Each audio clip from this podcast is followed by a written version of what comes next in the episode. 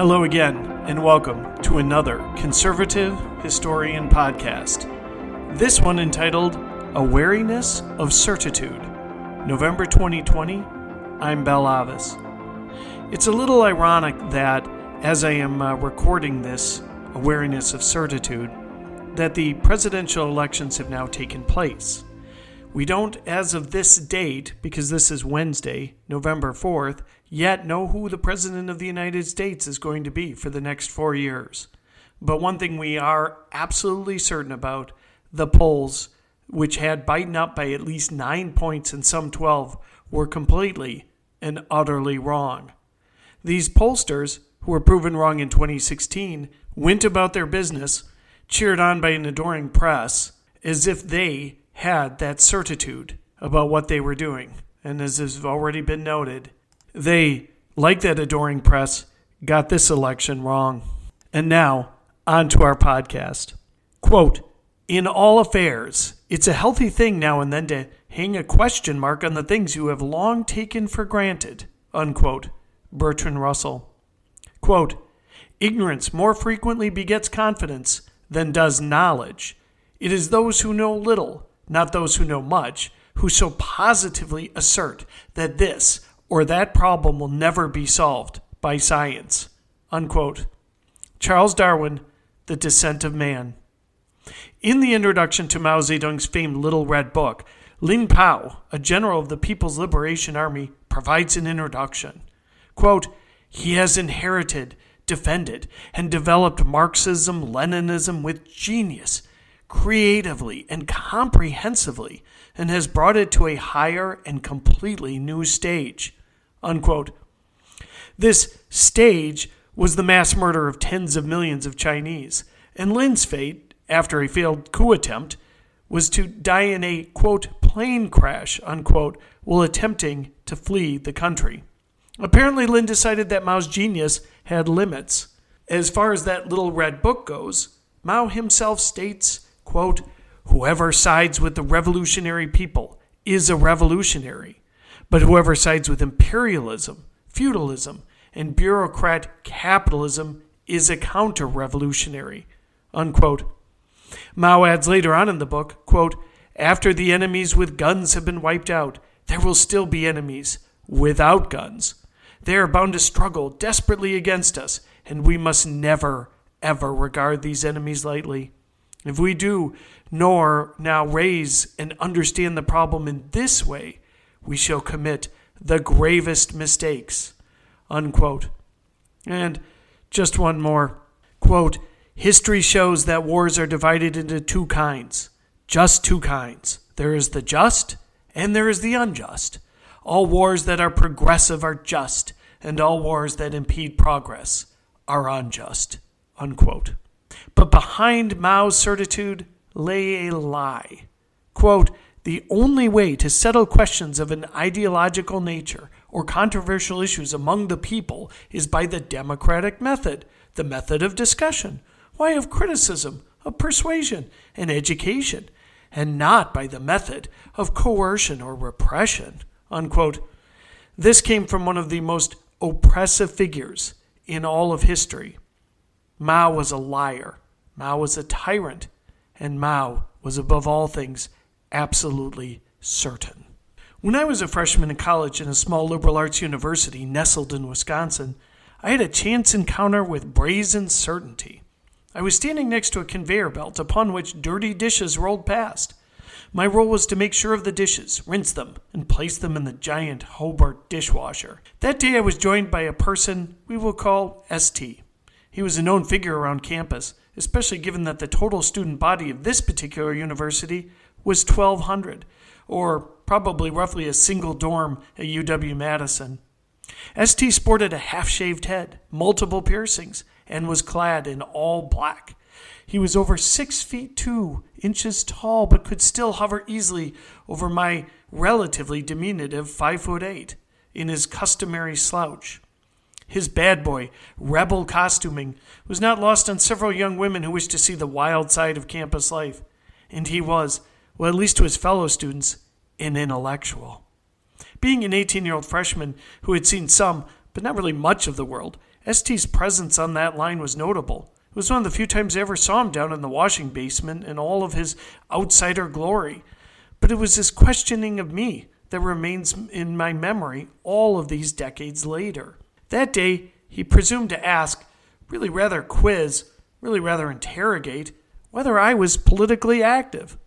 Now remember that this dishwashing shift was three hours, so you know what they say about idle hands. Even though we were busy, his brain was not.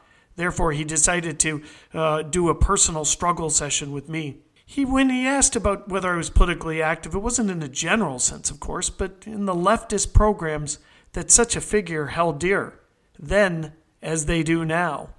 Being my immature self, I was more interested in watching basketball, going to parties, talking to pretty girls, and paying off my student loans. More my speed at that point in my college career. I did not say as much, but rather mumbled something about being busy.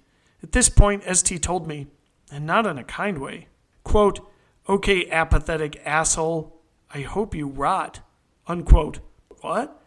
I was more than a little stunned. During my young life, I engaged in schoolyard fights, had yelling matches with members of rival schools, and sometimes would fall out with my friends, more than likely to make up later. But no one ever wished this type of bile upon my head. I later learned that ST came from a wealthy family outside of Milwaukee, was picked on in high school for his goth like wear, and that his actual intellect, well, was wanting. But what struck me was not just the words extolled, but the force of conviction behind them.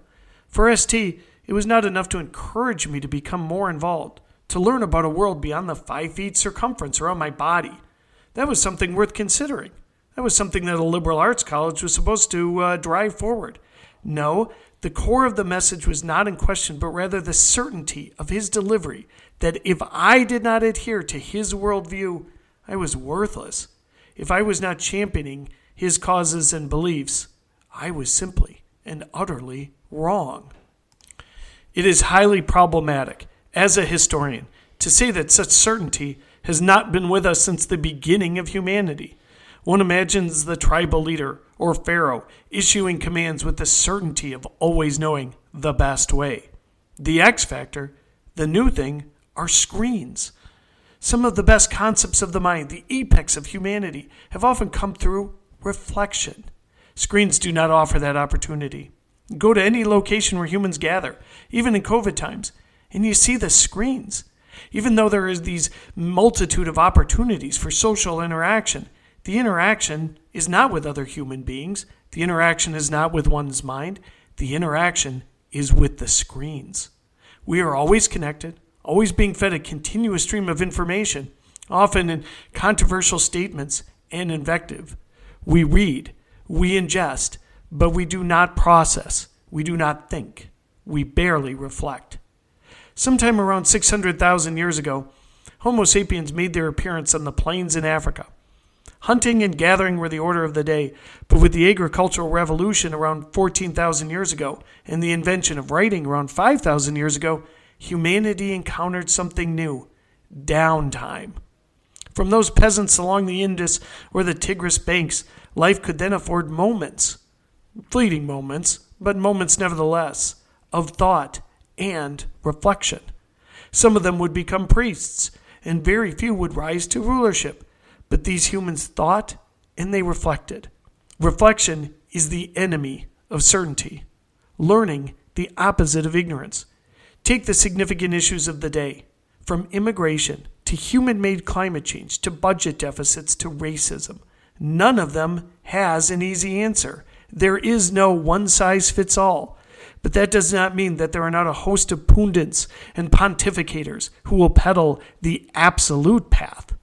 I do not begrudge Bernie Sanders or Alexandra Ocasio Cortez their opinions, but rather their certitude, for as the sun follows the moon, their convictions, their absolute certainty will lead to horrible decisions because they are without reflection, they are without study. Some of the greatest evils perpetrated in humankind have been at the behest of certitude, whether mass religious conversions, empire building, or genocide. None of humanity's heinous acts were committed by those with a reflection on their actions. When Emperor Qin Shi Huangdi ordered the construction of the Great Wall, it was with conviction, It was also with the cost of 400,000 lives to build the thing. When Mao, the aforementioned Mao, realigned Chinese agriculture in the 1958 Great Leap Forward, he did so with certainty, leading to millions, tens of millions of deaths. Today, as president for life, Xi Jinping orders crackdowns in Hong Kong's or the Uyghurs' mass imprisonment. He does not hesitate. He knows best. And this is an example of just one nation over history. The Holocaust, perpetuated by the Nazis in the middle of the 20th century, was the culmination of centuries of Jewish murder, including the Rhineland massacre of 1096 to the murder of Jews by German Christians during the Black Death. These German Christians were certain. This is not to say that certainty does not have a place in society. Yes, frequent listeners of this podcast will know that I, though I have not gone to a Star Trek convention and I do not dress up as Star Trek characters, no pointy ears on me, I do love Star Trek, and so I'm about to go on a Star Trek digression. Uh, please bear with me. There is an excellent Next Generation Star Trek episode featuring the Enterprise captain Jean Luc Picard and the ship's physician, Dr. Beverly Crusher. In this episode entitled Attached, the pair is mentally linked by an alien race and can hear each other's thoughts. This situation is wrought with drama, considering that Picard was once in love with Crusher, but suppressed his feelings because of his friendship with her late husband Jack, and then later, due to guilt over Jack's death under his command. Now, sometimes timing makes a cruel joke of us. In this case is no exception. As I watched this particular episode, my wife, not a huge Star Trek fan, actually witnessed the scene where Picard and Crusher have to decide on a path of escape. Faced with two alternatives, Picard, ever the captain, makes an immediate choice. A bewildered Crusher realizes, perhaps for the first time, that Picard does not actually know the best way, but appears to know. Since that show, my wife has introduced into our marital lexicon the concept of a, quote, a Picard, unquote, meaning making a decision but not knowing whether it is best. And believe me, that episode has plagued me for the last 20 years. Picard's certainty, or the appearance of his certainty, could be his and Crusher's undoing, but not in any particular situation, but even as commander of a spaceship. Could be at any time. Therefore, is this certainty a bad thing? Yet leadership requires a certain sense of certainty. Who wants to follow the person who frequently questions or second guesses their own decisions? Decisiveness can be a virtue, but even in Picard's example, his choices, his certainty, is not grounded on sand, but rather the solid foundation of a person's experience. The fictional Picard, like a real life figure such as Horatio Nelson, did not wake up someday, and the powers that be provided him with a big ship.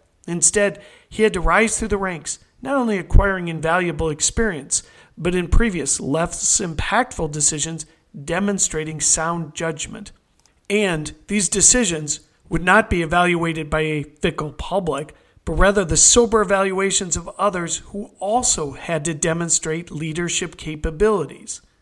And that judgment would have been further reinforced by his subsequent decisions, including his failures and the reason for why he failed.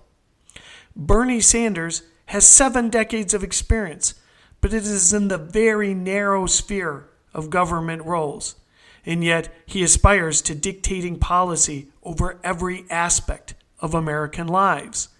Ocasio Cortez has virtually no experience nor a body of work to demonstrate any judgment and thinking. She is the Kardashian politician, famous for being famous and famous for being certain.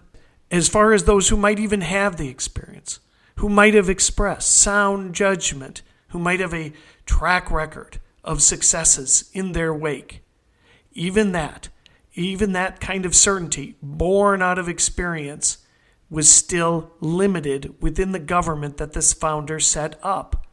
The founders knew that even the best of us, if too certain and dictating policy that would affect the entire nation, needs to be limited, needs to be checked, needs to be questioned. Hence the separation of powers. Hence why the executive is checked by the Congress. The Congress is checked by the Supreme Court. The Supreme Court, in some ways, is even checked by the executive. And on and on it goes. This is why limited government and checks and balances are so, are so incredibly valuable. It forces the reflection upon which I had spoke earlier. In his work entitled On Certainty, Ludwig Wittgenstein wrote, quote, One says, I know, when one is ready to give compelling grounds. I know relates to the possibility of demonstrating the truth. Whether someone knows something can come to light, assuming that he is convinced of it. But what if he believes is of such a kind that the grounds that he can give are no surer than his assertion? Unquote. We're not talking here of momentary decision, nor whether we have hands, which was the primary debate that Wittgenstein had had with another philosopher named Moore, but rather whether a singular political policy that will affect the lives of hundreds of millions for decades to come is the right one. To say that we need to eliminate all fossil fuels, end all right to work in all states, open our borders, grant citizenship to 20 million people at a stroke, eliminate police departments, or destroy private health insurance. All proposals from the left are not considered policies, but rather decisions made with certainty. One of the most egregious of this type was the Affordable Care Act. It was so important to get the thing through Congress that Speaker Nancy Pelosi would not let her caucus see the full text until after passage. She was so sure it was best for the nation, and history has proven her wrong. And finally, no less than Barack Obama's spiritual guide, Saul Alinsky, stated in his infamous Rules for Radicals, quote, the human spirit glows from that small inner light of doubt whether we are right, while those who believe with certainty that they possess the right are dark inside and darken the world outside with cruelty, pain, and injustice. Unquote. Alinsky was referencing rightist movements, but fascists do not hold sway in Cuba, Venezuela, Mali, Russia, or Iran, where cruelty, pain, and injustice hold sway. No, those would be leftists ruling there, and all of them are absolutely certain.